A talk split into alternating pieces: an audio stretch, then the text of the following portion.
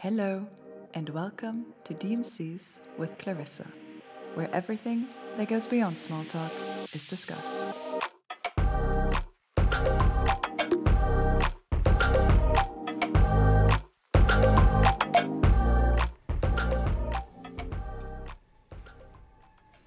Hello, and welcome to another episode for DMCs with Clarissa. We have had a long summer break, but finally we're back and even more excited to introduce a really interesting topic today. And it's going to be all about self motivation, motivation in the workplace, motivation in your spare time, and how you can find motivation in kind of all scenarios of your daily life. And answering all these questions about this topic today is going to be Severin. Hi, Clarissa. Hello. And could you just quickly introduce yourself to our listeners? Yes. So, welcome to everybody listening. Um, my name is Severin. I'm I was born and raised in, in Austria, in the beautiful city of Vienna. Um, I'm 27 years old. Um, I studied law um, and moved to Switzerland uh, four years ago.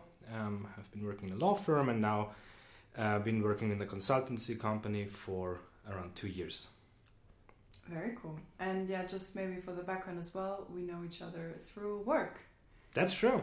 The first question is just in general, why do you initially start doing what you do? Because I think in everything that you start doing, there needs to be a certain motivation for it. And yeah, I would just like you to explore this this question with either a job, a hobby, a personal project that you've been working on. Yeah. Yeah. When we when I was first uh, thinking about the topic and when we had the discussion of what we what I could talk about or what we could have a chat on, it comes back to the to the point when I was uh, two years old actually because. Uh, growing up in Vienna and growing up in a musician family, that's a bit much and hence it was um, far from surprising that uh, starting from the age of two, uh, I remember that I always wanted to play cello. Mm-hmm. And that was an intrinsic um, wish of, of mine. And I annoyed my parents, I annoyed all my relatives, and when I was uh, three and a half years old, I got a cello. And basically, that was the first start of I, I am deciding on what I want to do with my time and what I want to put energy in and um, ever since I played cello mm-hmm. um, on a university level from 4 to 18 spent a couple of hours every day uh, doing that so that was basically the very first start of um, exploring what you can achieve um, if you have intrinsic motivation if you have dedication what it means to really put something in mm-hmm. and that's basically what we're going to explore in the next in the next couple of minutes yeah i mean can i ask how did you kind of keep this motivation going because if I compare it to myself, I started learning the piano from a quite young age. But I don't want to say I was forced, but it was kind of a, like an ask from my parents why don't you play the piano? We both play the piano, like it would be nice. And I did enjoy it. But as you say, with the cello, you kind of have this intrinsic motivation while I didn't, what it was like a motivation that was put onto me. But even for an intrinsic motivation, it's quite a long time to keep it going from three years old until 18. Mm. What, what made you contain it? I think it's two things. The first one is that um, from the very beginning, my parents told me, look, this is what you want to do. Mm-hmm. And if you decide to do it, then this is your decision, but yeah. keep going. So it kept, so it put all the pressure on me, right? So it, they really, they really set the tone right from the very beginning, and I'm very grateful for that and i'm still taking so much out of this simple simple sentence right even in work environment if somebody tells you look this is your job this is your thing you get all the responsibility but at the same point you get all the freedom to do that. It's the first the second i would say is is really the the, the feeling of of loving something mm-hmm. um, it's stereotypic of of of, of uh, taking music as an example but i think it's really um, applicable to any other um, field, um, for private life or job life in specific. So I think those two things, um, being accountable for what you do and love what you do. I think that's what I very unlearned uh, from music. And actually, and uh, Clarissa, as you know something from my private life as well, you know, in, in everything that I do, I apply that. Maybe we come to the topic of skiing, as skiing season is starting soon. Maybe we talk a little bit, a little bit about that. But I think that's that's really that's really that. And I think a third uh, part is um, intensity. When you do something at a certain level, um, and certainly in your in your job life, you spend so much hours uh, um, every day um, on on what you do and so it is for music and for, for a six or seven year old it's it's quite an accomplishment if you spend two hours or three hours a day um, practicing and it's mm-hmm. not beautiful in the beginning and you're failing and you're failing every day but you feel better mm-hmm. and um, being intense in, in what you do i think is, is is the third key i would say you spoke about work and i think it's it's a good uh, introduction to this question because I think a lot of young people are listening to this podcast, and from what I gather from a lot of conversations that I have with people our age, most of the people actually don't enjoy what they do all the time. And that's just life, right? You can't love every single task you are given at work, you can't love everything that you need to do. Um, so, what are some strategies for staying engaged and excited about the work that you do? That's a very tough one, actually. Um, maybe I, I, I, need to come back to what I said before. Because all the three keys that I said, they have maybe some one common denominator, and that is optimism. Mm-hmm. And it is always the feeling of, of taking something good out of it. Um, I give you a quick example. Um, even at least from me, and I think it's it's it's the same story one way or another for for a lot of people, especially young people, is that you kind of get um, torn into the daily business, right? Small problems, small issues. You're kind of in the wheel, right? And it's then it's at times very difficult to reflect or to see the bigger picture or to see the bigger good mm-hmm. of what you do actually.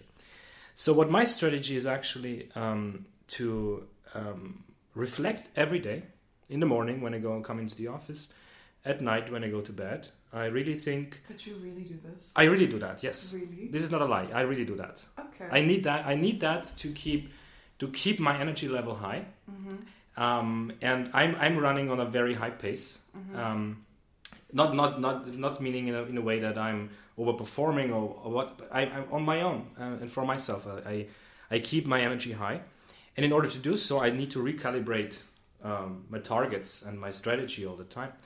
So what I try to could I subsume at least eighty percent of what I did um, throughout the day into one of my goals, mm-hmm. and the goals are not something small that I do every day.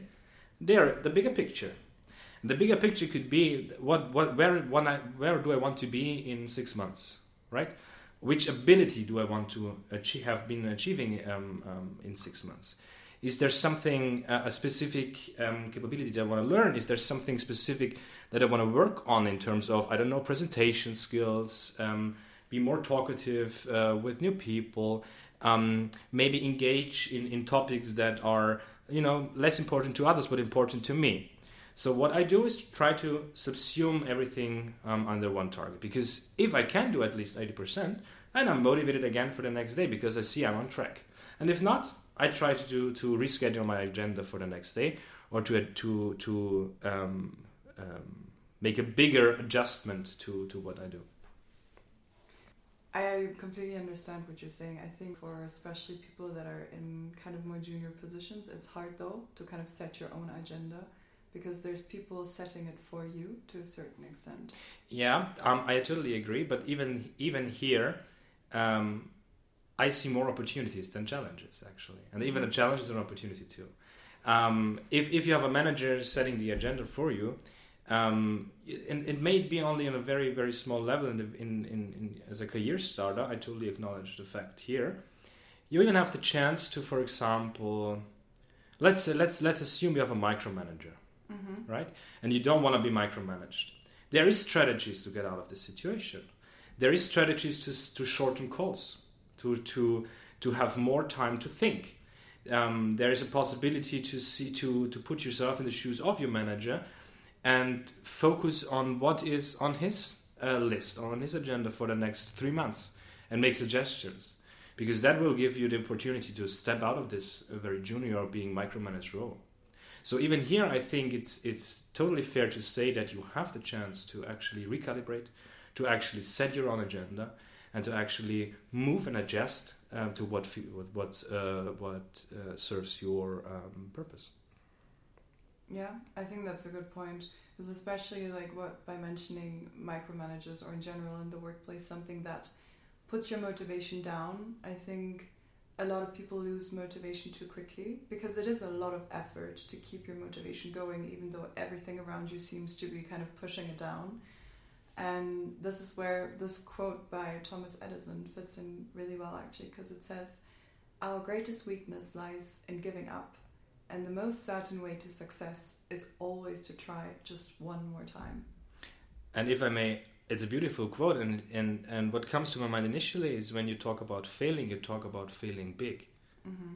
You, for example, I, I never heard people say, Look, like this specific task, this is because I quit, mm-hmm. or this is because I lost my motivation you would say this whole project was shit or all the managers are bad to me or the company itself or whatever it be it is big things mm-hmm. and the solution is to to really um, disentangle the whole let's say madness and the whole negative the negativism and to really see the little dots and the little points and the little tasks that you have on your daily agenda and if you then look on them specifically you will find some that you like more and then you and you have others that you that you like less right? And if you then focus on that the ones that you like then you can think about strategies to get you know do more of those tasks that you actually like. I think uh, this is a good path um, to pursue and um, to actually yeah leave the wheel. I mean it is it's super important i think not to lose it. And the last question is already what you've mentioned as well. It's how can individual overcome challenges and setbacks to maintain their enthusiasm and keep going. But I think you already touched on a lot of points. Yeah, I can. I, we can. We can allude to that a little bit more. Um, I, I really, I really do believe that everybody has some something that he's really, really excited about doing, and I really do believe in the second uh, part that um, if you identify those little buckets and those little tasks and those little things. Be it in your spare time be it in your in your pro, professional life be it in your partnership or or with friends um, whatsoever. If you really take the time and the energy to think about those little things you will identify a common denominator throughout of that. And if you identify if you have identified this um, you can apply this and then you will see okay where is my energy actually coming from? And if you have the energy, then being devoted to something um, is easier. And if you're devoted to something, um, being self motivated is easier. And uh, lastly, this will help what we heard in the quote. This will help you to stand up the one more time. Um, and um, maybe, maybe as a, a, a small anecdote, um, uh, Jack Ma is probably known to everybody, and I think he got rejected by Harvard. I think 16 times. I think he didn't apply a 17 time, a 17 time, but uh, I mean, um, it worked out well for him anyways. But I mean, having the courage of applying 16 times, I wouldn't have that probably. And I think 99% of the people wouldn't have the courage because if they rejected me 15 times, okay, well, there's other Ivy League universities or other good places to study 16 times. And those examples show me that it is possible. And if it's possible, then it's possible to me as well. And probably the main message is um, really think about the little things, um, concentrate on that, focus on that, try to find the common denominator, find something that you really are excited about, and try to translate it into things that you can apply in your daily life. And also, maybe to add on to this, something that just popped into my mind, it's also really understanding yourself. Because there's people that are motivated by finances like they do a job because they know they're going to get paid for it. Then there's other people that don't care as much about it. They care more about like people appreciating what they did. So this like general appreciation.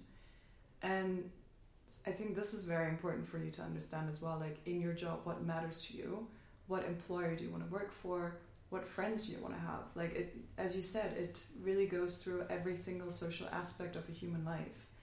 And then another point is that I stand by this. You need to find something that doesn't feel like working, that doesn't feel like something you need to put all your energy into find that one piece of motivation that you need to wake up in the morning and go to your job.